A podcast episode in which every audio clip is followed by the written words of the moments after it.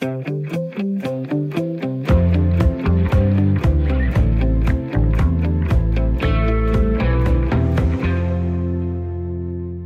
til Under Nålen, som jo er et øh, lidt anderledes portrætprogram her på Radio 4, hvor vi forsøger at lære vores gæst bedre at kende gennem de tatoveringer, som vores gæster har på sin krop.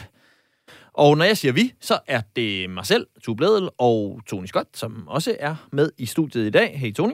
Goddag, goddag.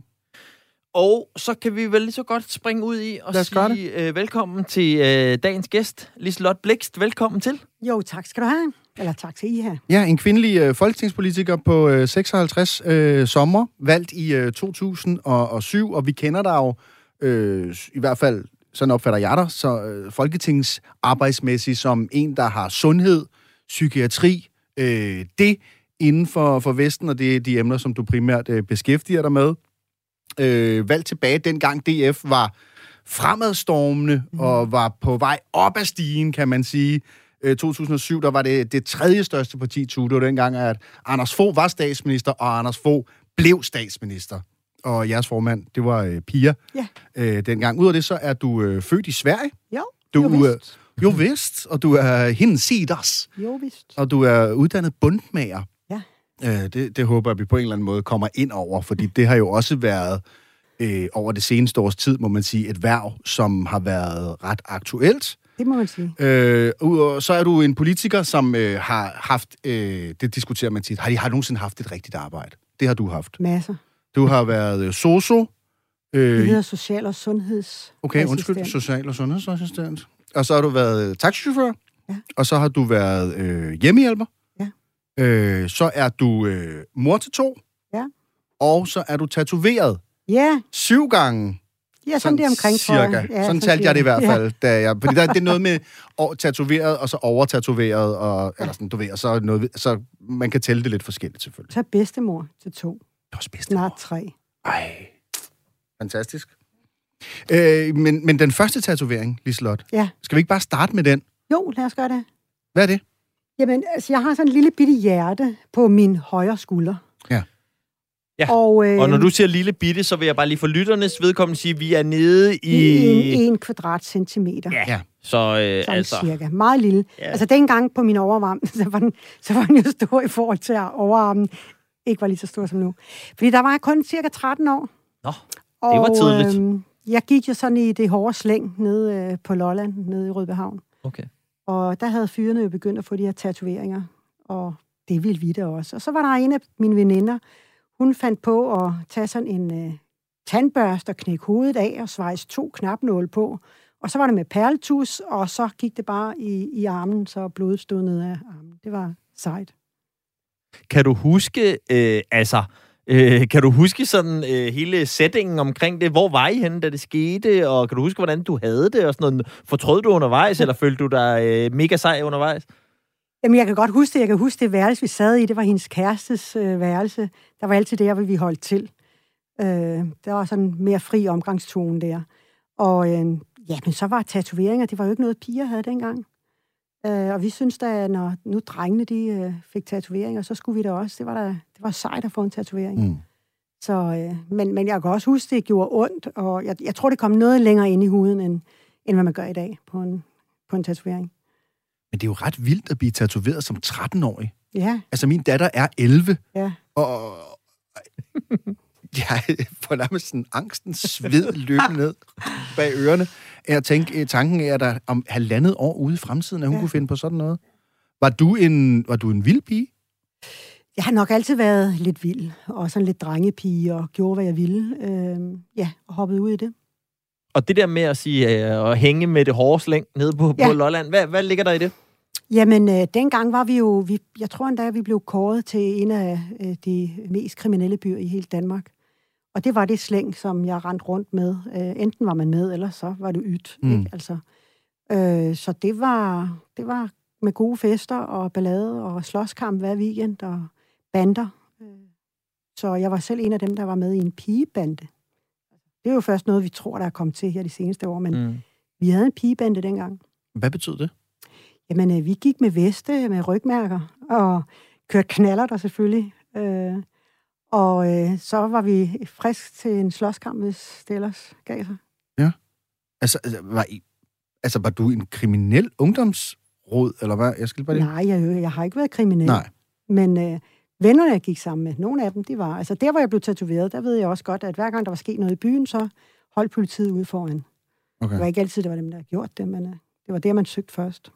Og hvad var det for et... Øh, altså, hvad var din plads i det der? Hvordan fandt du en plads i det? Var det rart? Det er jo det, mange tit siger. Altså, om det så er bander, eller... Øh, altså, fællesskabet, var det det, der, der trak ind? Det var fællesskabet. Øh, det var jo en lille by, og det vil sige, øh, hvis ikke du var med i den her gruppe, så var du nærmest sådan en outsider. Øh, så det var meget med at, at kunne føle sig accepteret. Øh, så jeg var ikke en af dem, der havde en, en lederstatus eller på den måde. Men jeg var altid en, der selv sagde fra. Øh, og ikke, der var ikke nogen, der skulle genere mig, kan man sige. Vel? Så kunne du godt slå fra dig. Ja, ja, sådan har jeg altid været. Jeg har ikke været bange for at slå fra mig. Og hvad, hvad er det for et, øh, et hjem, du bor i på det tidspunkt? Øh, mor og far i forhold til at komme hjem som 13-årig med et... Øh... Men den opdagede de aldrig sådan øh, rigtigt. Øh, jeg boede jo på en lille gård, på sådan en lille husmandsted, hvor vi havde grise og kø og høns og får. Nej, vi har ikke haft får, men... Og nogle marker, som øh, jeg var med ude og hjælpe. Jeg var altid ude og hjælpe min far med at øh, samle sten. Altså, jeg var ikke ret gammel, da jeg lærte at køre traktor. Mm. Det lærte man som 7-8-årig, når man bor på en lille gård. Øh, det sjoveste, det var, når der kom så mange sten på vognen, så traktoren lettede lidt, når man slap koblingen lidt for hurtigt. øh, så det var sådan et, øh, et hjem, hvor man arbejdede og ikke sad stille. Man skulle hjælpe til.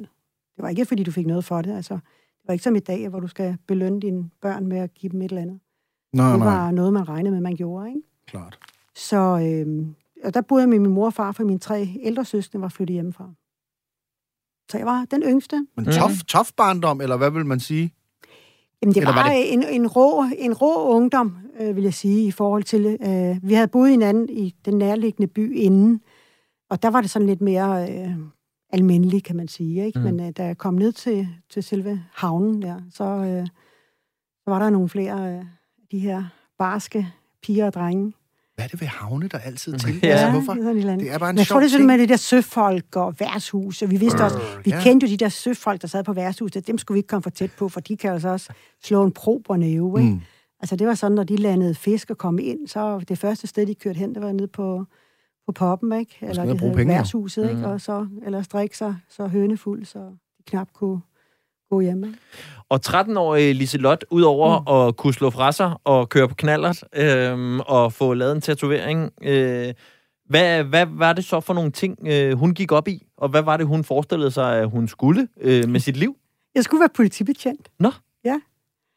Øh, Det var faktisk en drøm, og det, det ville jeg gerne. For jeg har altid gået ind for retfærdighed.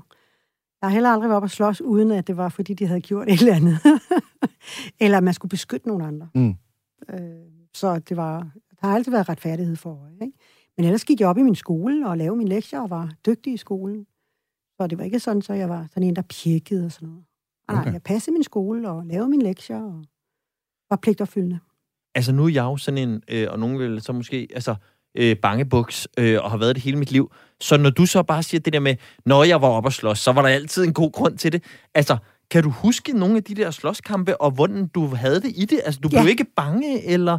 Nej, jeg har aldrig været bange for det. Øh, altså, jamen, det var... Folk provokerede jo hinanden, øh, og måske fordi jeg var anderledes. Jeg startede, det var nok også der om 13-14 års alderen, til at gå til karate. Og jeg var den eneste i, i øh, byen, der gik til karate. Jeg kørte til en, en, en by, der lå 15 km fra, fordi det kunne jeg godt tænke mig at gå til. Og så blev man provokeret, fordi øh, så var der nogen, der skulle se, om man duede til noget. Ikke? Ville lige provokere en. Det var sådan forkert, de kom til. Shit.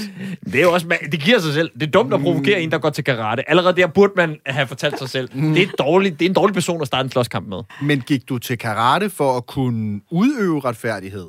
Eller, eller, du Nej. ved, eller var det, var jeg det synes, mere det var fascinerende. Jeg synes Ja. altid, det har været fascinerende, og, altså, og jeg kan godt lide den strenge karate? altså? disciplin. Ja. Øh, disciplin, og at øh, du ved, hvad du må, og hvad du kan, og du lærte at, at du ved, øh, slå fliser og træ i stykker, og du fik, he, hele holdet blev straffet, hvis der var en, der havde tyggegummi i munden, eller hvad det nu kunne Mhm. være, fløjtede. Så var der armbåndinger til os alle sammen. Så det var sådan en hård disciplin. Okay. Det kunne jeg faktisk godt lide, fordi det, det gjorde, du præsterede noget mere. Og hvor langt drev du det karatemæssigt? Altså, nu tænker Åh. jeg bælte. Jeg, nåede, jeg, jeg tror, jeg nåede til en uh, 6. 7. Q, som det hedder. Altså, i sort bælte? Nej, nej, ikke nej, i, i nej, sort. jeg skal lige... Nej, Nej. men jeg skal bare lige forstå karate. øh, Det kom, der er mange forskellige øh, klubber, så Okay. alt efter, hvor mange de har. Men du, jeg startede med et hvidt bælte, Ja. og så fik du et rødt bånd på i enden, og så fik du okay. Et orange, og så fik du, kan jeg ikke huske, jeg tror, det var grøn bagefter, altså, og så øh, brun. Og, Ja. og så får du med striber på, og så får du sort. Altså, så det var ikke så langt igen. Hvad betyder syvende Q så? Jamen, det er den her vej op. Det, de Okay. okay. første dan er sort, ikke? Og hvad, når du siger, at de fandt ikke ud af det lige med det samme forældrene. Kan du huske, om de nogensinde gjorde, og var tonen derhjemme sådan, så da de gjorde, så var det fint. Det var, Nej, det var, større først, da problemer. jeg, da jeg fik en, en senere tatovering, øh, som jeg lånte penge til. Det var et par år efter. Altså, hende her veninde, hun lavede to. Jeg fik også mit, øh, en, mine initialer. Otte uger. Det var der jo ikke nogen, der kunne se, vel? Men øh, så på et tidspunkt, så skulle vi til en rigtig tatovør. Mm. Og øh, så ville jeg gerne have en sommerfugl. Og det er sådan en sommerfugl, jeg har her. På brystet? Lige op over brystet. Ja. Og øh, der lånte jeg pengene af min far. Men jeg fortalte jo ikke, hvad der var til. Nå, Og, og, hvor gammel var du da? Jamen, der har jeg været de der 14-15 år. Det var sådan et par år ældre. Øh, men min, min søstre var fire år ældre, så jeg havde altid deres, sy- et af deres sygesikringskort. Så kunne jeg være Nå. 18 jo. Ikke? Klart. Okay, og farmand, han giver altså lov. Den låner han til. Mm, Nej, eller han hvad? vidste ikke, at jeg skulle Ja. ja. have en tatovering. Jeg lånte pengene, og jeg tror faktisk kun, den kostede 100 kroner. Eller sådan. Øhm, min mor vidste så, og hvad gør en mor altid? Ja. Hun slader til far, ikke? Ja. Så på et tidspunkt, så sagde han, Nå, jeg hørte, du har fået en tatovering. Må jeg se den? Og jeg var, jeg, vi var bange for min far, det vil jeg sige. Han var sådan en rigtig mandschaunist, ikke? Jeg var død bange for, at han skulle skælde mig ud. Så da han så den, sagde han, Nå, jeg er glad for, at det ikke var et dødning i hovedet eller sådan noget. Ja. så og så Alright. er det jo heller ikke værre end det, hvis det, Nej. bare, bare, hvis det bare var sådan, ja, at han sagde det. Hvad med den på, øh, på hånden, Liselot? Øh, eller under uret, eller hvad siger du? Jamen, der havde jeg jo et L og et J. Den, den gang hedder jeg øh, Lotte Jørgensen. Lislot Jørgensen. Øh, så fik jeg lavet et L, men det kan man ikke se mere, fordi øh, der kom en øh, blomst henover på et tidspunkt, som man så heller ikke kan se, fordi man går med u. Så det Så det hele er meget dækket nu. Jeg kan faktisk se, at du går meget med ur, fordi du, da, du har en, Ja. du er helt brun Så kan jeg se, hvor og så, brun jeg er. Ja, ja, det kan man virkelig, øh, virkelig spotte. Hvad, Jamen- hvor, hvad er der blevet af Jørgensen? Jeg blev gift, og så kom jeg til at hedde Hansen. Nå. Og så blev vi skilt. Så ville jeg gerne have min mors ungpigenavn, eller min oldefars navn, som han fik, mens han var soldat. Mm. Jeg har jo lige skrevet en bog, en roman, om min oldefar, øh, hvor jeg også fortæller lidt om, hvordan han fik navnet. Han var hurtig som lyn. I Sverige, der fik man, øh, fik man sådan et, øh, et navn, soldaternavn. Mhm. Og det kunne man faktisk vælge at bruge som øh, efternavn, ligesom der er nogen, der hedder Hurtig Karl. Det er også derfra og sådan noget. Ikke? Men han var hurtig som en lyn på en hest, så han fik øh, navnet Blikst. Og det brugte han som efternavn. Så det har min mor jo også heddet, og det synes jeg var flot, anderledes. I de her sendnavn kunne jeg ikke, altså. Ja, ja. De er Og der var min far også sådan, dengang jeg sagde, dengang jeg var ung, at jeg, jeg godt ville hedde Blikst, så siger han, Nå, men uh, Jørgensen er måske ikke godt nok til dig. Men da jeg blev skilt, så var min far død, øh, og så kunne han sidde deroppe og brokke sig. Men øh, så valgte jeg at tage navnet Blikst. Men var Jørgensen ikke godt nok til dig? Nej, det var for kedeligt. Ja. ja. Og så synes jeg, der var mere historie i Blikst. Fordi, altså, som sagt, så har jeg jo lige skrevet øh, historien om min oldefar, og der er, der er museum øh, i Sverige, hvor han har boet i sådan et fattigmandshus, ikke? Så der er, der er meget mere historie. Men må jeg lige spørge, fordi, hvordan, ja. Ja. hvad, hvor blev Lotte af så? Det er fordi, jeg, da jeg var barn, så kunne jeg ikke lide mit navn, Liselotte, og jeg var svensker. Når jeg kom til Danmark og, og talte svensk i, i første klasse, så blev jeg mobbet. Øh, Så da læreren spurgte, hvad jeg hed, så, så blev det til Lotte, Okay. øh, i stedet for Liselotte. Men, og så er du smidt eget ud? Det hedder man ikke. Du hedder ikke Liselotte i Sverige. Nå, Du okay. hedder Liselotte. Aha. Ja. Men øh, i min familie har vi sådan en underlig måde, at vi har et fornavn, og så har vi et rigtigt navn. Ja.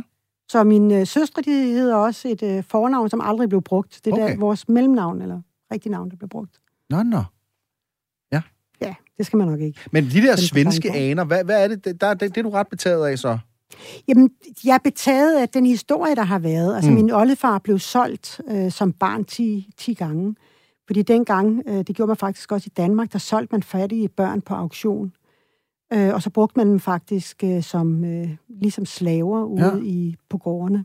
Det, øh, Øh, det var dem, der så fik lov til at... Altså allerede i 4, 5, 6 års alderen, så passede de gæs. Så det var et meget hårdt liv, og hvert år skulle de så på, til, på udbud, eller man kalder det auktion. Og det var altid øh, lige før jul, lille juleaften, var det min, min oldefar blev solgt. Og så var det den gårdmand, der bød mindst, fordi det var det penge, han skulle have af kommunen, som fik drengen. Okay. Og øh, han, han blev som sagt øh, solgt 10 gange. Ikke? Så han kom fra en fattig familie, og han tog så min mor til sig, da, han, da hun var fire år. Og de har så boet øh, sammen, også i det hus, som nu er museum i, i Sverige.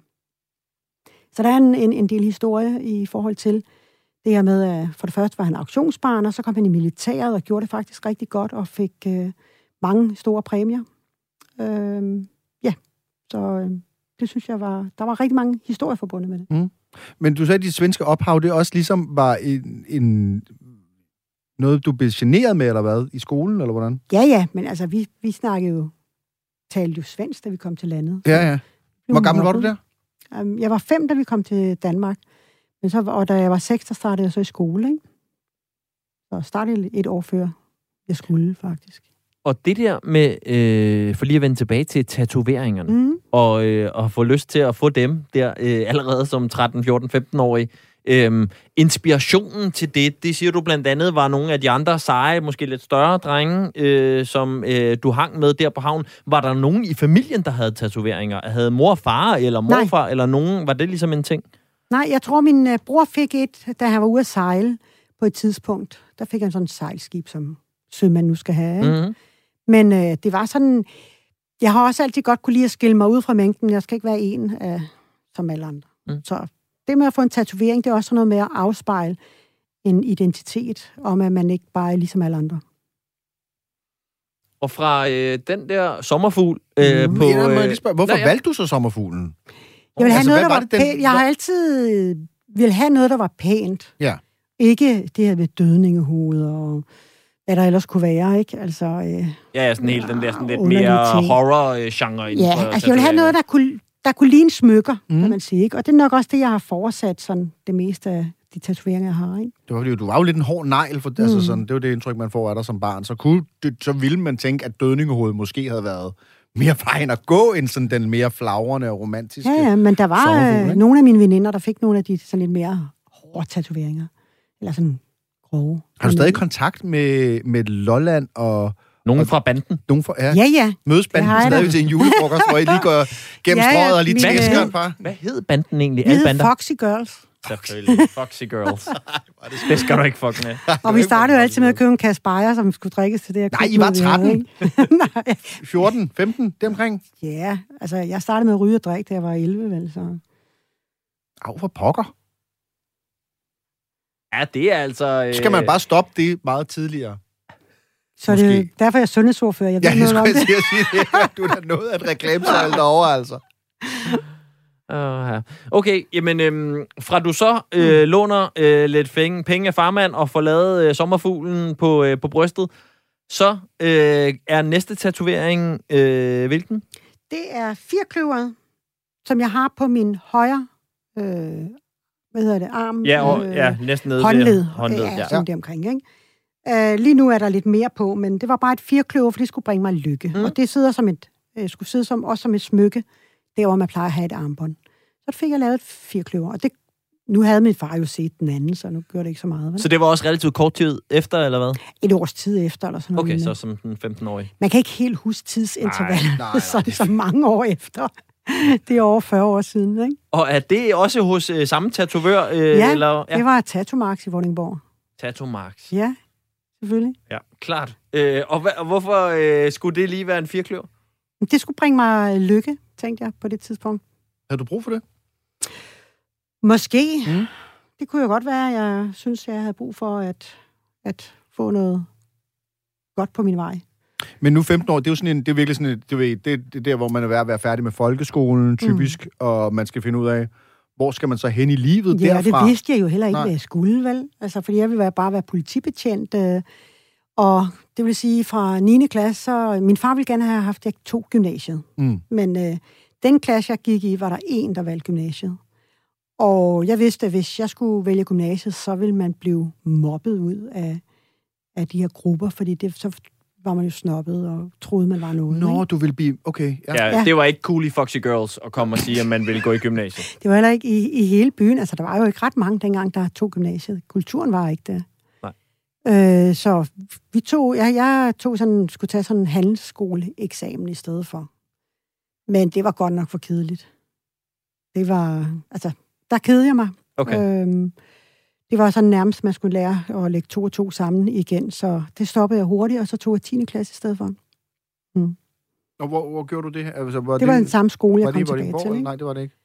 Ej, øh, handelsskolen, den lå jo i Nykøbing Falster. Der skulle Okay. man med tog. Altså, når man boede i Rødbehavn, så skulle du tidligt op om morgenen og sætte sig ind i et tog, og der er for sted en halv time i tog, øh, for at komme til den her handelsskole, hvor du så synes, at du ikke lærte noget som helst. Mm. Men hvad, du starter øh, knaller den op og kører selv ind og får lavet firkløveren, eller er det sammen med en... øh, Kan du huske det? Jeg ved faktisk ikke, hvordan vi kom dertil. Nej. Øh, om det var med offentlig transport, eller der var en af de store, der havde en bil, eller sådan et eller andet. Altså, jeg havde jo også nogle venner, der kørte på motorcykel, jo, ikke? Øh, Okay. så da de var... Nogle af dem var jo et par år ældre, og dem, dem sad man jo også bagpå. Havde de også rygmærker? Ja, ja, alle havde rygmærker der. Altså, man lavede endda små babyklubber, fordi man synes, alle skulle have et rygmærke, øh, vest på rygmærke, så selv de små, de havde sådan et rygmærke med en sut på, eller sådan et eller andet. Skal starte dem tidligt, Tony?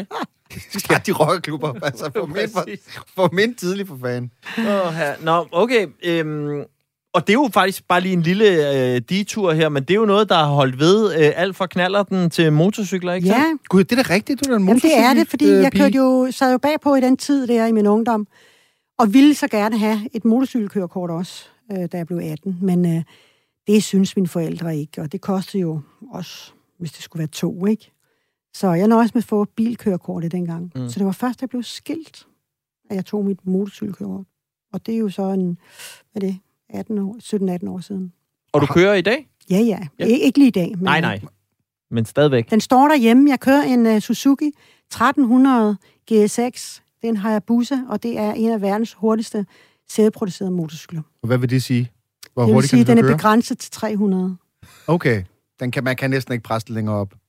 Har du Nej. kørt 300 km i timen Nej, det har jeg ikke gjort. Men med nogle af mine venner i Hayabusa-klubben, de har gjort det. Okay. Altså, vi kører tit ned i Tyskland. Ja, det skal man må jo ikke, nej. Nej, man må ikke herhjemme. Liselotte, hun kan komme drønende forbi dig så hurtigt. Du kan ikke engang nå at se F'et i Foxy Girls på ryggen af hende. Altså, så er hun Gud, der kilometer væk. Og jeg håber, du stadig kører med rødt mærke. Men det gør jeg da. Gør du det? Ja, det gør jeg da. Hvad står der? DF på ryggen? Nej, det gør der ikke. Nej, jeg kører i en klub, der hedder Hit the Road. Hit the road, okay. Ja. Ja. Og der er lidt med- er der- Men jeg kører ikke med rygmærket, men jeg har den på, når vi er til træf. Fordi Okay. så genkender man hinanden. Det er ligesom en uniform. Altså ligesom hvis du er håndbold... Øh, øh, pige i et eller andet håndboldklub, så når du er sammen med nogle andre, kan du se, at hun er fra Aalborg, hun er fra Randers, eller hvad det nu kan Mhm. være. Øh, her kan du så se, øh, hvad klub du er medlem af, og så hører man sammen på en måde, og hvis du så også er der alene, så kan andre komme og sige, Nå, hvor er klubkammeraterne, og så videre. Så det er en måde at, at, at vise, hvem vi er. Og så er det jo så ikke helt det samme som håndbold alligevel, fordi der er jo inden for motorcykel og, og, og klubber jo nogle klubber, som skiller sig lidt ud, kan man sige. Jamen altså, vi der er jo ikke mange håndboldklubber, der er kriminelle. Og... Jamen, nogle er 1 procent, og nogle er 99 procent. Ja, ja. Og jeg kører med 99 procent. Ja. Og Men hvordan det vil er jeg det lige forklare, at 1 procent, det er dem, der ikke opfører sig efter den lovgivning, som vi har herhjemme. Hmm. Mm. Det er derfor, de kalder sig 1 procent, fordi de er lovløse. Ja. Øh, de laver deres egne regler, og det er jo banditter og Hells Angels og så videre. Og jeg tager ikke, øh, helst ikke til træf, hvis jeg ved, de er der. Nej. Og der er også andre gange, hvor jeg har kørt, fordi de har været der. Fordi det ligger en dæmper på festen. Øh, og, Og er der- tale langt om. Og er der nogle af de der øh, mennesker fra øh, ungdommen, som er endt i sådan nogle klubber? Altså ja, nogle ja. af de der hårde... Ja, ja. Der er øh, også nogen, der er blevet skudt. Der er også nogen, der er døde i dag. Øh, og jeg har også arbejdet for rigtig mange motorcykelklubber, rockere. Øh, da, jeg, da jeg så efter 10. klasse, Mm. Så vidste jeg ikke, hvad jeg skulle lave, fordi jeg skulle jo vente til at blive 21 til at være politibetjent. Ja. Så øh, søgte jeg et arbejde, og så blev jeg bundmær. Og jeg anede faktisk ikke, hvad en bundmær lavede. Og det var øh, en, min mester, hun ringede og sagde, at hun kunne have set min annonce, og hun havde samtidig hørt, at der kun var 28 bundmær tilbage i Danmark på det tidspunkt. Så hun ville gerne have en lærling, for hun synes, det var synd, at fadet øh, rent ud. Og vi syede jo pelse, og det var meget, øh, de gårdejer, godsejer og så videre, de øh, skød ræve og hvad de ellers mor og fangede de og så videre. Og mink blev der også lavet Mm. øh, pels af. Men det var ikke sådan en stor industri, som... sydom. Det man- var et lille værksted, der ja. var mester og jeg, og så havde vi en gang imellem en syrske øhm, også. Øhm, og der kom så også motorcyklister, der skulle have syet deres lædertøj, Mm. eller de skulle have deres øh, rygmærk, øh, et nyt rygmærk på. Okay. Og der sad vi jo tit og spredte de der rygmærker op, og nærmest sad med havl i hånden, fordi de havde skudt på hinanden og sådan noget. Ikke? Og min mester, hun havde det på den måde, at uanset om det var godsejeren, eller det var øh, bandemedlemmer, der kom, så blev de behandlet ens. Så øh, det, det kunne jeg godt lide, at det var, det var rigtig fint. Så du har simpelthen siddet og syet øh, Hells Angels øh, logoer bag på en, øh, på en vest der? I... Ikke lige Hells Angels, men øh, nogen, der relaterede til dem, har jeg gjort. Fordi da jeg startede selv en forretning, der var 21, hvor jeg så også syede ledertøj til dem. Mm. Alt fra, altså jeg syede vestene fra grunden af måske, ikke? Øhm, eller deres bukser, eller hvad det nu kunne være. Og de kommer jo også nogle gange og lave sjov, så kommer der sådan fem øh, store, brede mænd, og sagde, vi kommer for at få beskyttelsespenge. Ja, ja, det er godt med jeres, altså.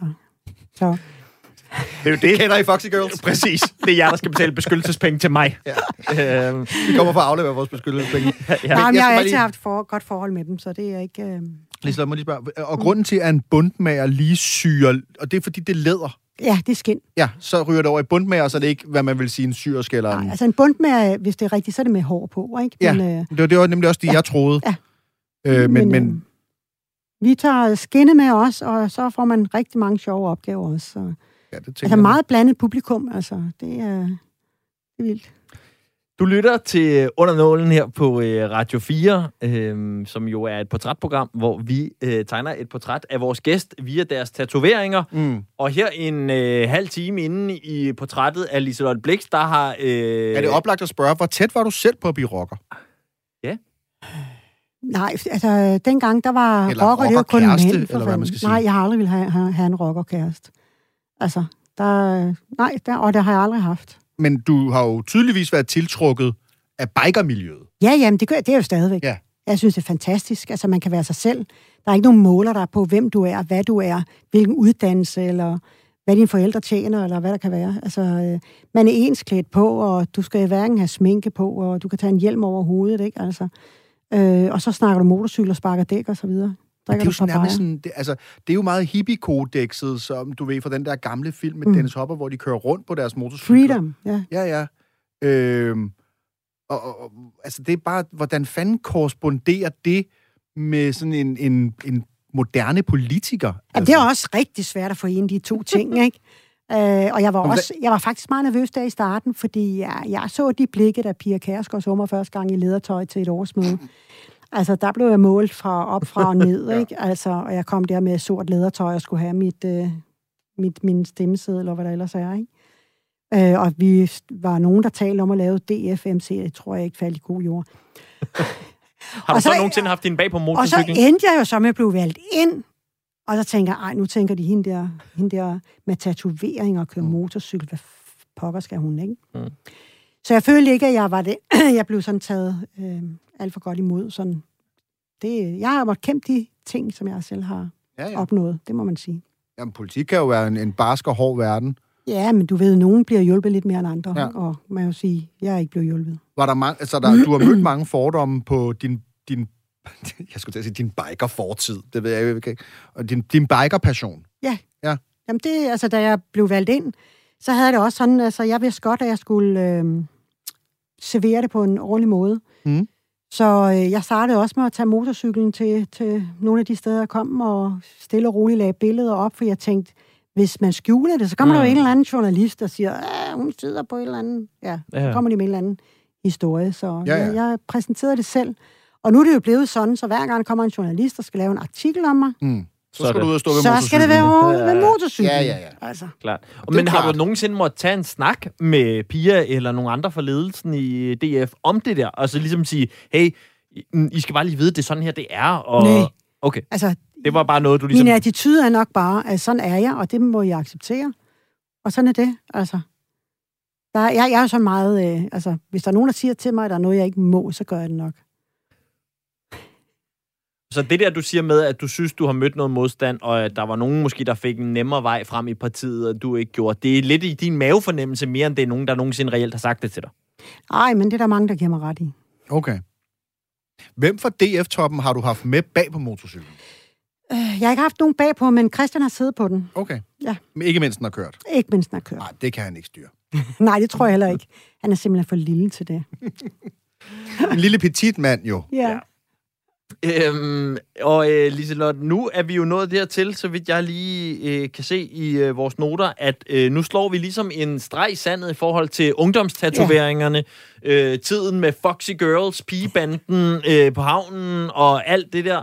Og så springer vi en del år frem i tiden, før ja. Vi når til øh, den næste tatovering. Ja, fordi jeg mødte jo en øh, mand, øh, mens jeg havde min forretning rundt Mariet. Og ham blev jeg gift med. Og øh, han kunne ikke lide mine tatoveringer. Han ville faktisk gerne have fjernet dem. Nå. Øh, det sagde han så først 16 år efter, øh, vi havde været gift i, i 12 år og, og, og sammen i 16, hvor han på et tidspunkt mente, at jeg skulle vælge mellem ham og mine tatoveringer. Nej, hvad? Ja, ja. Han havde, det, det, det, var, det var blevet moderne. Der kunne man begynde at fjerne tatoveringer. Så. Ja. Ja, ja, men, men, men du ved, altså, vi har vel alle sammen parforholdskvababelser en gang imellem, og ingen af os er Ja. perfekte. Er det virkelig en dealbreaker efter så lang tid? Ja, men det, det samme sagde jeg. Så sagde jeg, hallo, det er 16 år siden, og ja, men det, han, ville godt, han kunne ikke lide dem. Når jeg nu var begyndt at skulle, også skulle være politiker, så synes han ikke, at det passede sig. Så blev jeg skilt. Derfor?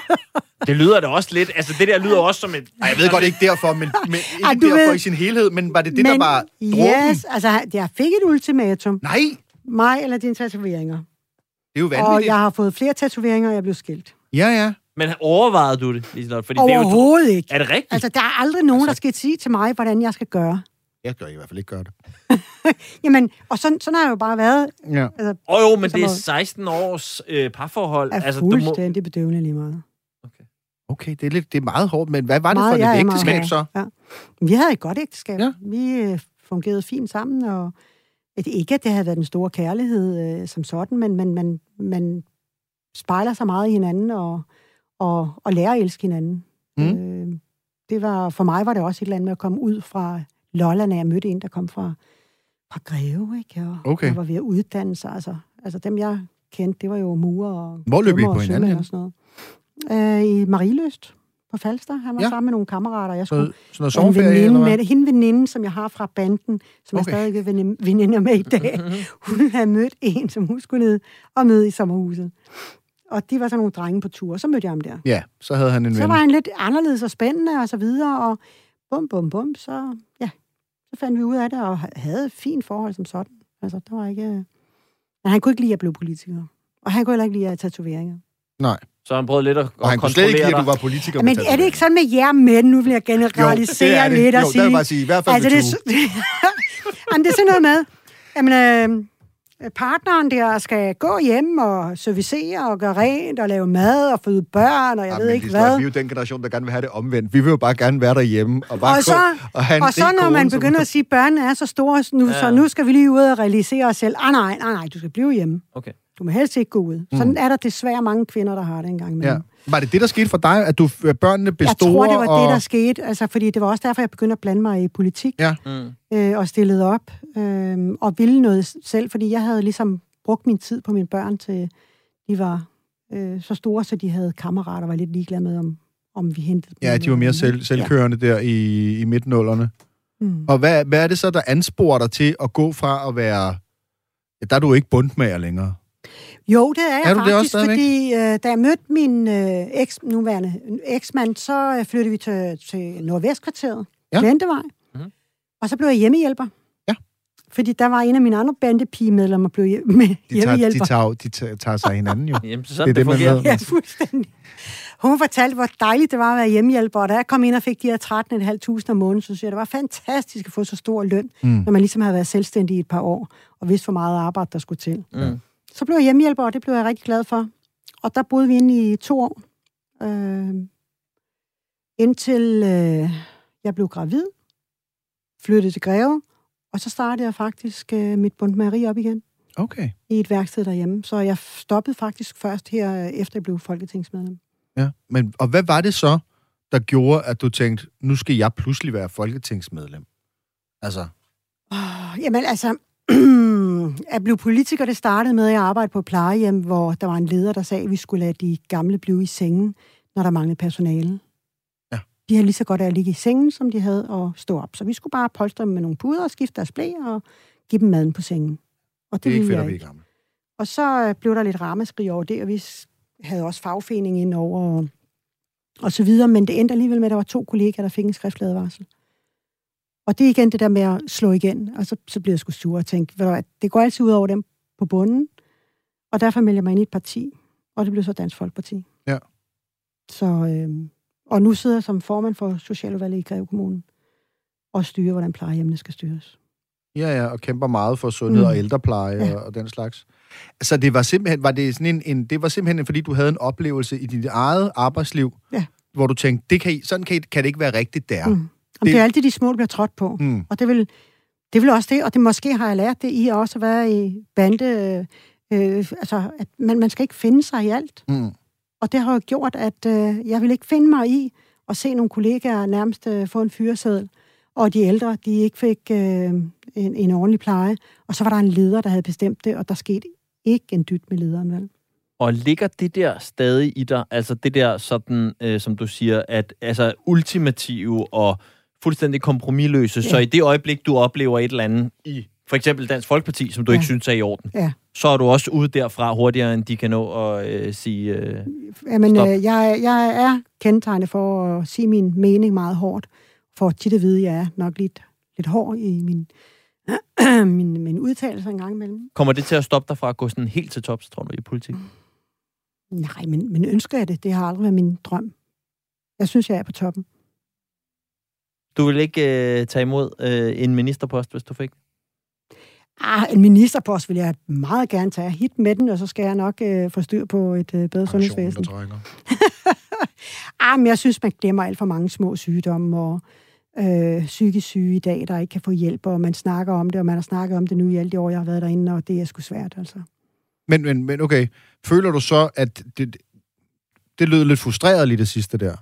Kan man så overhovedet gøre en forskel som politiker?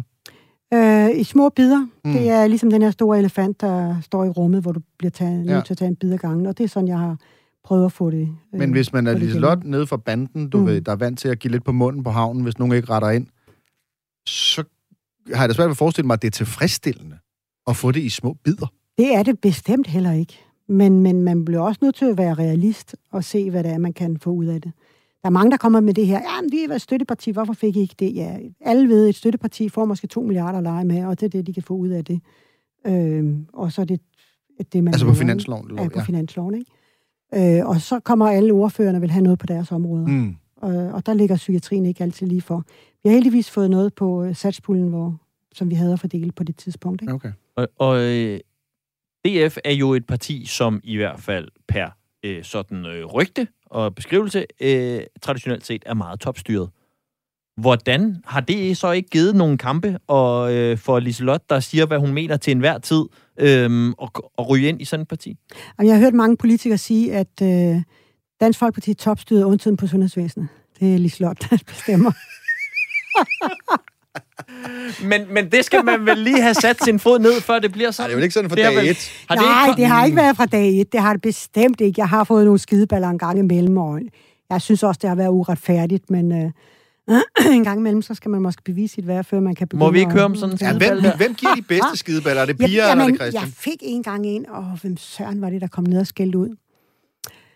Øh, om det var Christian dengang, eller Søndergaard, og hvad søren det var. Det var fordi, det var dengang, man havde øh, skattefri, øh, øh, skattefritagelse for sundhedsforsikringer, tror jeg det var. Mm-hmm. Mm. Og så skulle vi forhandle noget på det her område, og så blev jeg spurgt af en journalist, til de, vil du udelukke, at det her bliver taget op? Og så tænkte jeg, det kan da ikke udelukke.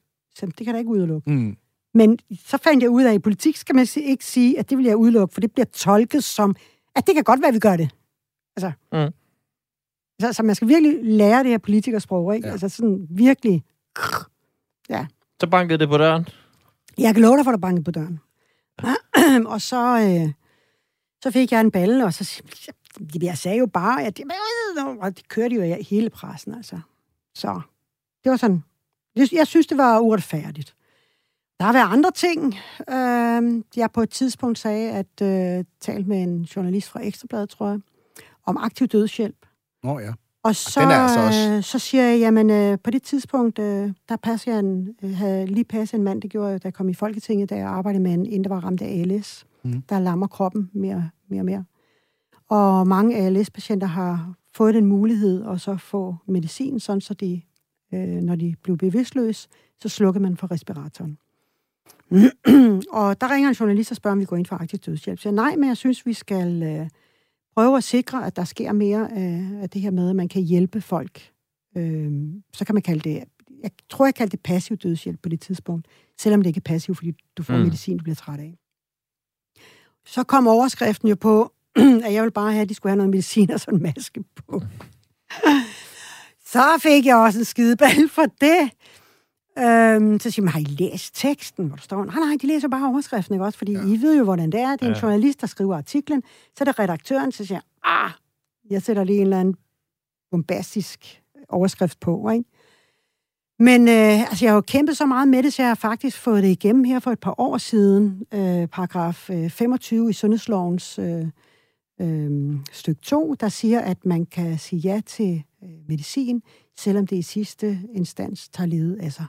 Så der er nogle læger, der var imod det, men det, har, det er en af de ting, jeg har fået igennem ved at kæmpe for de her ting. For jeg synes, det kunne ikke være rigtigt kun være ALS-patienter. Det kunne lige så godt være en anden en, der bliver holdt i live med en respirator, der siger, jeg har ikke lyst til at leve mere. Og førhen, der kunne de ikke øh, få lov til at dø. Øh, men øh, med lovgivningen, så kan man faktisk sige, jamen, jeg vil af med min respirator, så må I give mig medicin, så, Så så, Du går ind for aktiv dødshjælp. Nej, jeg går ind for, at vi i paragraf 25 stykke 2 Ja. ja. kan hjælpe folk, der er i en fase, hvor, man Ej, du har det. lært Kan du høre, hun er blevet bedre? Ja, du har lært noget, det er det, jeg skulle til at sige. Fordi normalt så vil jeg sige, ja. ringer de med aktiv dødshjælp. sådan lidt, Hvad siger du? Ja. Der er simpelthen en dårlig forbindelse. Nej, det, jeg, kan ikke, jeg kan ikke høre noget rigtig helt, hvad du siger, men hvis det er noget med aktiv dødshjælp, så mener jeg ikke noget. Hej. Nej, der er forskel, fordi Jeg vil altså Øh, også der- sige, er Liselotte, det svar, du kom med der, Ja, det var meget var politisk. fandme ikke gået ned i havnen i Foxy Girls. Nej, det var der ville jeg sagt, undskyld, hvad vi har? Kan du Altså, sige det som det er? Lidt jeg er imod aktiv dødshjælp. I Holland og Belgien, der tager med livet af psykisk syge, demente, der ikke selv kan sige fra, handicappede mennesker, som øh, kunne leve mange år, men fordi de får en depression, så kan de få lov til at få aktiv dødshjælp. Det er forkert. Men, det, Men du hvis er du for, bliver holdt i live af en maskine, så skal du da dele med dig selv få lov til at sige nej tak til, at maskinen kører. det kan vi forstå nede på. Ja. Så du, du, du går ind, ja, og det er det, du mener med passiv, fordi du går ind for, at man ikke at man kan slippe for Man aktivt være, ja. at blive holdt i live Ja. af noget. Og det gør vi alt for meget. Altså, Ja. jeg har været på afdelinger, hvor man øh, som kraftpatient lå og øh, var syg, og så, hvad hedder det, så får man lungebetændelse. Og så, ej, så skal du da have piller for din lungebetændelse, og du skal, og du skal også have piller for din hjerte og sådan noget. Hvor det var måske mere øh, i orden at spørge vedkommende, skal vi behandle dig for de her ting, og sørge for, at du lever længere tid? Ja. Jeg har skrevet i livstestamente, at jeg vil ikke holdes i live. Hvis jeg bliver dement en dag, det har jeg nemlig også, det har jeg også sørget for, øh, så kan jeg øh, sige, at jeg vil ikke have antibiotika, hvis jeg får en lungebetændelse. Mm. Mm. Så vil jeg have lov til at dø i stedet for. Og det ved mine børn også. Og alt det her er jo verdens længste introduktion til, at vi var nået til den første tatovering, ja. der kom i det voksne liv. Alt det her er verdens er længste opbygning til en historie, og der er vi simpelthen nødt til at, at komme til tilbage på Okay, sporet med tatoveringer Ja, nu. Så- så tatoveringer, jeg ja. det. Det var det. Ja, så, så, så den, den første tatovering, du får øh, efter ungdomsårene, hvor, hvor, der er du så hvor gammel? Jamen, det er... Øh, det. Hvad skrev jeg? Du har skrevet 45. det er omkring. Okay. Det var sådan øh, lige efter, jeg var skilt Bare rolig, hun er ikke ekstra. dement endnu. Vi skal Nej. ikke stoppe medicineringen endnu. Er var 45. Det var der, vi kom fra. Manden, ja. Ja. ultimatummet, du Ja. siger, Ja. så Så bliver jeg skilt, og så går du selvfølgelig Yes. som det første nærmest ud og får lavet en tatovering mere. Nej, det gjorde Nå, jeg ikke. okay. Der gik der et par år, og så tog jeg med en veninde til... Vi var i Tyrkiet, og så fik jeg faktisk lavet en tatovering i Tyrkiet, og det er den største, jeg har. Okay, og hvad er vi i størrelsesorden? Og den mest skjulte. Nu får vi... Så smider hun tøjet, mine damer og herrer. Okay, det er, Okay, okay, den er stor. det er øh, omme på lænden, og det er en... Falk. En det falk. er en Hayabusa. Og den er jo altså... Øh, der var vi ude i en a tre størrelse nærmest, vil jeg sige. Øh, sådan størrelsesmæssigt. Og en Hayabusa. Ja, det er fordi min motorcykel hedder en Hayabusa. Ah, Og er øh, igen, så, så historien er jo, fordi den her Hayabusa, der fik vi at vide, da jeg synes det var en fed motorcykel, så fik jeg at vide, at det kunne kvinder ikke køre. hvem fortalte dig sådan noget sludder? Mange af de der motorcykelvenner. Ja. Kvinder, de skulle ikke køre Hayabusa, for de slog sig selv ihjel. Det Derfor, er køb, selvfølgelig en god grund. derfor købte jeg en Hayabusa. Vi begynder ligesom at lære Liselottes handlingsmønstre her. Liselot, du må ikke skifte til Socialdemokratiet. Nej, men øh, så for mig handler det også om noget frihed, og man kan, hvad man vil. Mm. Og det var ligesom det, den skulle symbolisere. Og så mødte vi en tatovør, og så tysker, Mm. som havde en øh, salon dernede. Og fordi normalt vil jeg ikke lave en tatovering i udlandet. Altså sådan hygiejne og sådan Ja, noget. man ting, ikke? vil spekulere Men over alt muligt. øh, vi, vi var inde og tale med ham og sådan noget. Min veninde fik en tatovering, hendes første. Og så fik jeg den her falk på ryggen, og med Hayabusa-tegnene. Så lidt en spontan beslutning, Ja, det var det lidt. og en stor tatovering. En stor ja, det spontan tog beslutning. rigtig mange timer, 5-6 timer på Brixen, og det var ikke helt rart. Noget, du har fortrydet undervejs, eller er du typen, der ikke fortryder, ligesom Stig Tøfting? Nej, så bider man tænderne sammen og siger, fandme så. Og, øh, og hvad betyder den tatovering for dig i dag? Det, der irriterer mig, det er, at jeg ikke kan se den selv. Det er rigtigt. Der har du fået placeret den dumt. Ja, men, øh, men sådan er det. Altså, jeg ved, jeg har den, og, øh, men jeg glemmer den ofte, fordi man Ja. ikke ser den. Men øh, det var, for mig var det frihed, og man kan, hvad man vil. Og det har min motto altid været også. Altså, øh, der er ikke noget, du skal ikke sige, der er ikke noget, du ikke kan. Eller, altså, man kan godt kæmpe sig til nogle ting og gøre det. Og, og nu, nu, nu var det først, talte vi om, du ved, med, med fordommene omkring, øh, måske særligt øh, at køre motorcyklen i politik. Hvad er så fordommene i politik, når man møder op med en kæmpe stor ørn på ryggen? Det er ikke en ørn, det er en falk. Det, undskyld, en falk. Det var den første. Det var bare for at sige. Altså, det er da ikke falken, nogen altså, Hayabusa, den bliver opkaldt øh, efter falken, fordi falken er den hurtigste Dykker. til at dykke Ja. til 300 km i timen på et dyk. Ligesom motorcyklen kunne Ja. køre, ja.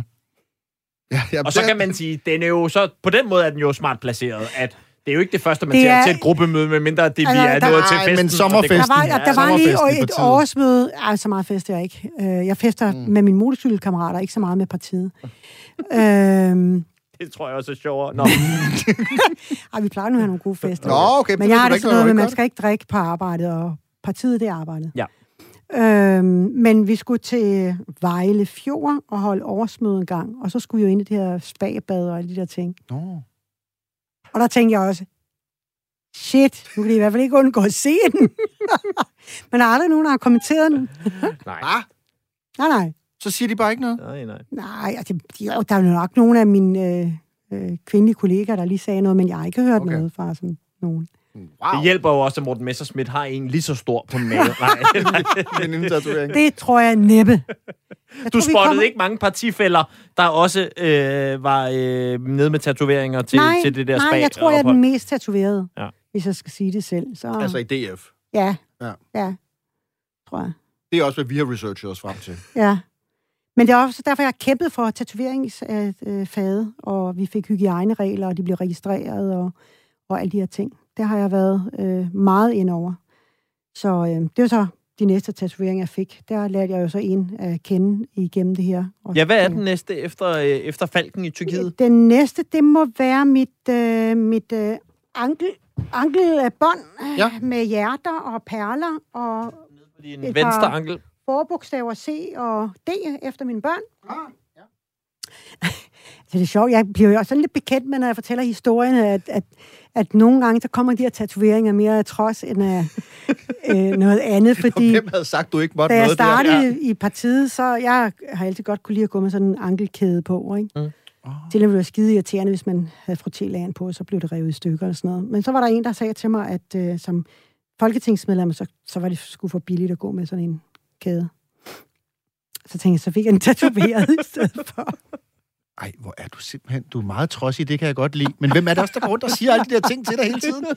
Men altså det der med, at man skal fortælle folk, hvordan de skal opføre sig, ja. det skal man lade være med. Jamen, det skal sgu ikke... Altså, en ankelkæde. Du skal tænke på, hvem er det, der går og fortæller dig hele tiden, hvad du skal. Det er jo lidt det, der er deres jobbeskrivelse Ja, på Christiansborg. Så hvad er det for nogle typer, det tiltrækker? Folk, der godt kan lide at sige Åh. til andre folk, hvad de skal gøre det er og en ikke skal gøre. politimænd! ja. Så giver det mening. Gud ja, den der politidrøm, Liselot. Ja. Hvornår døde den for dig? Uh, jeg var lige da jeg fyldte 21, var jeg til øh, en prøve, og der sagde de, at de synes jeg skulle have noget mere erhvervserfaring. Og så døde den. Hvorfor? Så- Altså, Jamen, så, så blev jeg selvstændig, Okay, og så- Ført livet der bare et andet sted Ja. Eller hvad? Og så, så mødte jeg min øh, eks der, og så blev jeg hjemmehjælp, og Ja. det ene med det andet. Mm. Så. Sådan er det. Godt. Og fra, øh, fra ankelkæden øh, Ja. i trods, Ja. så er vi jo spændt på nu, den næste tatovering, om den også på en eller anden måde blev øh, begået i trods. Det blev den så ikke, fordi okay. øhm, jeg har jo gået rundt med det her firekløver, øh, siden jeg var de der 14 år. Mm. Og den så lidt alene ud, synes jeg, og øhm, jeg kunne godt tænke mig, den lignede mere. Og jeg har, når man har fået en tatovering, så er det tit sådan, så skal man have en til. Man plejer at sige, at at få en tatovering, det er ligesom at spise chips. Har du fået en, du kan have en med. Ja. Ja. Med mindre du har gjort det i en brænd, og du fortryder det, ikke? Øhm, og så fandt jeg ud af, at jeg ville godt have en, øh, noget øh, til mit firkløver, så det lignede mere en, øh, et armbånd. Og der fik jeg så lavet sådan en bladranke med en perle i hver ende, der sidder på, Mm. på firkløveret, ikke? Så Og, den- og, og, var, det bare, var den bare ensom? Var det bare det? Ja, det synes jeg, jeg synes så sådan en Og så, ensom ud. og så gør det mere smykkeagtigt Ja. eller noget? Ja. Så det fik jeg lavet. Og havde, havde jeg, hvis jeg vidste, hvor jeg skulle sætte den næste, så ville, kunne jeg godt tænke mig en mere. Men Nå, okay. igen, så skal det jo se ordentligt ud. Altså, så jeg har sådan en datter, der er fuldstændig tatoveret på den ene arm. Og, øhm, Det kan hun startede også til. rimelig tidligt, så hendes far var godt nok sur. Og Var du lige så cool som din egen far, så da hun endelig fandt ud af det, kiggede på den og sagde, nå, det var da godt, det ikke var dødning hoved. Altså, den første, hun fik, den blev også lavet af en amatør, og den så godt nok ikke pæn ud. Der skal sagde det jeg til hende, altså, så vil jeg hellere have, at du går til en ordentlig tatovør. Hvad var det? Det var hendes navn, tror jeg, eller sådan noget, på Okay. maven eller sådan noget. Kønt var det ikke. Nej. Men nu der har hun, øh, ja, i dag kalder det brystgevir, der går op Ja, ja, og ned, og hele armen, og øh, ja, rigtig Det var meget. meget tatoveret. Ja, meget, hun er meget tatoveret. Og hvad slog, men hun- hvornår fik hun sin første? Hun slog mig ikke. Nej, det kunne hun Øh. vel næppe. Mm. Ej, jeg tror, hun har været en 16-17 år. Okay, så også før man måtte, Ja. Faktisk. Ja. ja. Æblet og stammen, du. Nå, men er det mindste Jamen, altså, jeg, ved du hvad, mine børn, jeg har sagt til dem, jeg synes, de opfører sig eksemplarisk. Fordi, altså, det, øh, jeg har været værre end dem, så Ja. ja der skal så Det har vi også et klart indtryk af, Liselotte. Det skal behøver du slet ikke være i tvivl om. Og øhm, det er jo så den seneste tatovering, du har fået. Ja. Øhm, er der planer om flere? Jamen, hvis jeg vidste, altså lige dengang min hund døde, der regner jeg med, at der er nogen, der får deres øh, billede af, Mm. af deres dyr, eller Mm. deres børn, eller et eller andet. Der tænker jeg på, om jeg skulle have den, men, men stadigvæk, altså når jeg ser en pige med en kjole, og det skal passe, og det må godt være symmetrisk og sådan lidt, så, så synes jeg ikke altid, det ser så pænt ud, hvis du går med en, øh, mit hundeud på ryggen på den ene skulder. Altså, og samtidig så det her med, at jeg vil også gerne selv kunne se dem. Klart. Så den næste bliver på, øh, også på armene eller, eller på benene? Jeg eller ved ikke, om jeg får flere. Det, øh, I øjeblikket så er der ikke nogen planer, så det er ikke sikkert, at jeg skal have nogen. Med sammen med datteren? En mor-datter-tatovering, kunne man ikke? Nej, det planer. tror jeg heller ikke. Nej. Jeg tror, vi har lidt forskellige øh, former for... Ja, stilarter. For mit det er stadigvæk det der sådan lidt mere enkle, Mm. pæne, smykkeagtige, undtagen lige den på ryggen, men kan jo heller ikke ses, vel? Hvor meget tid har vi tilbage? Der er øh, lige præcis et par minutter. Der er lige præcis et par minutter. Okay. Så skal man bare lige overveje, hvad man helst vil spørge om. Når man Mm. Ja, det er minutter. Øh, men, men, men det, jeg, som jeg, jeg tror så egentlig, jeg, jeg helst vil spørge dig om, det var sådan på hele den der rejse, vi har været på, og i forhold til også at træde ind i politik. Hvad var det så, der i sin tid tiltrak dig ved Dansk Folkeparti? Det sociale. Altså politikken, ikke Ja, partiet. det er ældre. Det er Okay. ældre. Øhm, da jeg skulle, da jeg fandt ud af, at jeg ville være politiker på det tidspunkt, jeg havde lige inden talt om det, og jeg havde passet øh, en tidligere boligminister, socialdemokratisk boligminister, der havde været under Anker Jørgensen. Vi talte meget politik. Hvem var det? Jeg kan ikke engang huske, hvad han hedder nu. Okay. Øhm, dengang ville jeg være venstremand, øh, eller melde mig ind i Venstre. Fordi, det ved jeg ikke, det, jeg, jeg turde ikke Dansk Folkeparti heller, på grund af, at de var fremmedfjendske og så videre. Men øh, så var det en venstreborgmester, der gav de her øh, kollegaer en skideball og, Jo, ja. og så videre, og så blev det bestemt ikke Venstre. Fordi dengang troede jeg jo ligesom alle andre, at det er de politikere, der sidder op på rådhuset, der er skyld i det hele. Nu ved jeg, at de aner ingen skid om, hvad der sker ude på de enkelte plejehjem. Øh, så, men, men derfor blev det sådan mere... øh, Det blev også et trods, var jeg nemmest ved at sige. Vil det så sige, at det blev DF, fordi du øh, var øh, meget begejstret for ældrepolitikken, og så levede du lidt med, at du synes måske, udlændingepolitikken var lidt fremmedfjendsk? Nej, jeg overvejede meget, hvor jeg var. Øh, jeg synes også, øh, det var fint, at man forlanger noget af indvandrere, der kommer til Danmark, og man passer på, at vi ikke bliver et muslimsk land og alle de her ting. Øhm, jeg kiggede på alle partierne og tænkte, Socialdemokratiet, jeg synes, de gav for meget væk. Altså, de, jeg har haft et par søstre, der har fået kon- kon- hvis der er noget, kontanthjælp, øhm, og fik rigtig meget mm. øhm, fra systemet. Så jeg synes, det var lidt for meget, og det, det viser sig også, det det, vi prøver at ændre i dag, at man bare har givet til folk, der ikke øh, vil være en del af samfundet. Venstre synes jeg manglede øh, ældreplejen og, og så videre. Så, øh, og så kiggede jeg på Dansk Folkeparti og tænkte, jamen, jeg synes, de havde det hele. Men det, jeg var bange for, det var, at jeg blev kaldt fremmedfjendsk. Fordi jeg synes, jeg tolererer rigtig mange ting. Øh, religion, hudfarver, køn, seksualitet, hvad det nu kan være. Rygmærker? Mm, mm, rygmærker. Jamen, jeg kommer selv fra en minoritet. Mm. Det er jo det. Men altså, så derfor. Liselot, øh, så måske ender det ved de syv øh, tatoveringer. Jeg skulle ellers til at indbygge en eller anden joke om, du mangler kun ni, så har du øh, flere, end I har mandater. Øh, men... det var måske en idé. Nå, ja, Nå gud. Øh, men i hvert fald, øh, tusind tak for øh, besøget. Ja, det var hyggeligt. Det var så lidt. Det var, ja, det var hyggeligt og... at snakke om sådan lidt... Uh, ja, ja. ja, og er man blevet nysgerrig for at se, hvordan nogle af de her tatoveringer ser ud i virkeligheden, mm. så kan mhm. jeg fortælle, at vi, efter vi har været i studiet her, går ud og får taget Jeg ved ikke, om vi må fotografere. Billeder. Åh, oh, det tror jeg nok. øh, men, men det finder Liselot ud af. Øh, under alle omstændigheder, så får vi taget nogle billeder af øh, nogle af tatoveringerne, så hvis man er nysgerrig på at se, hvordan ja. de ser ud, så ja. øh, er det altså bare at drible ind på en af Radio 4's øh, sociale medieprofiler, og så finde dem der. Øhm, alle de tidligere programmer med Mads Steffensen og Julie Bertelsen og... Jeg kan aldrig, når jeg skal sige de her navne, så glemmer jeg altid, hvem fanden det er. Men der er en masse navne. Øh, RØ Podcast. Og næste uge kommer Silas Holst. Det vil jeg også bare lige sige. Så bliv hængende og lyt med, og øh, vi øh, lyttes ved igen næste uge.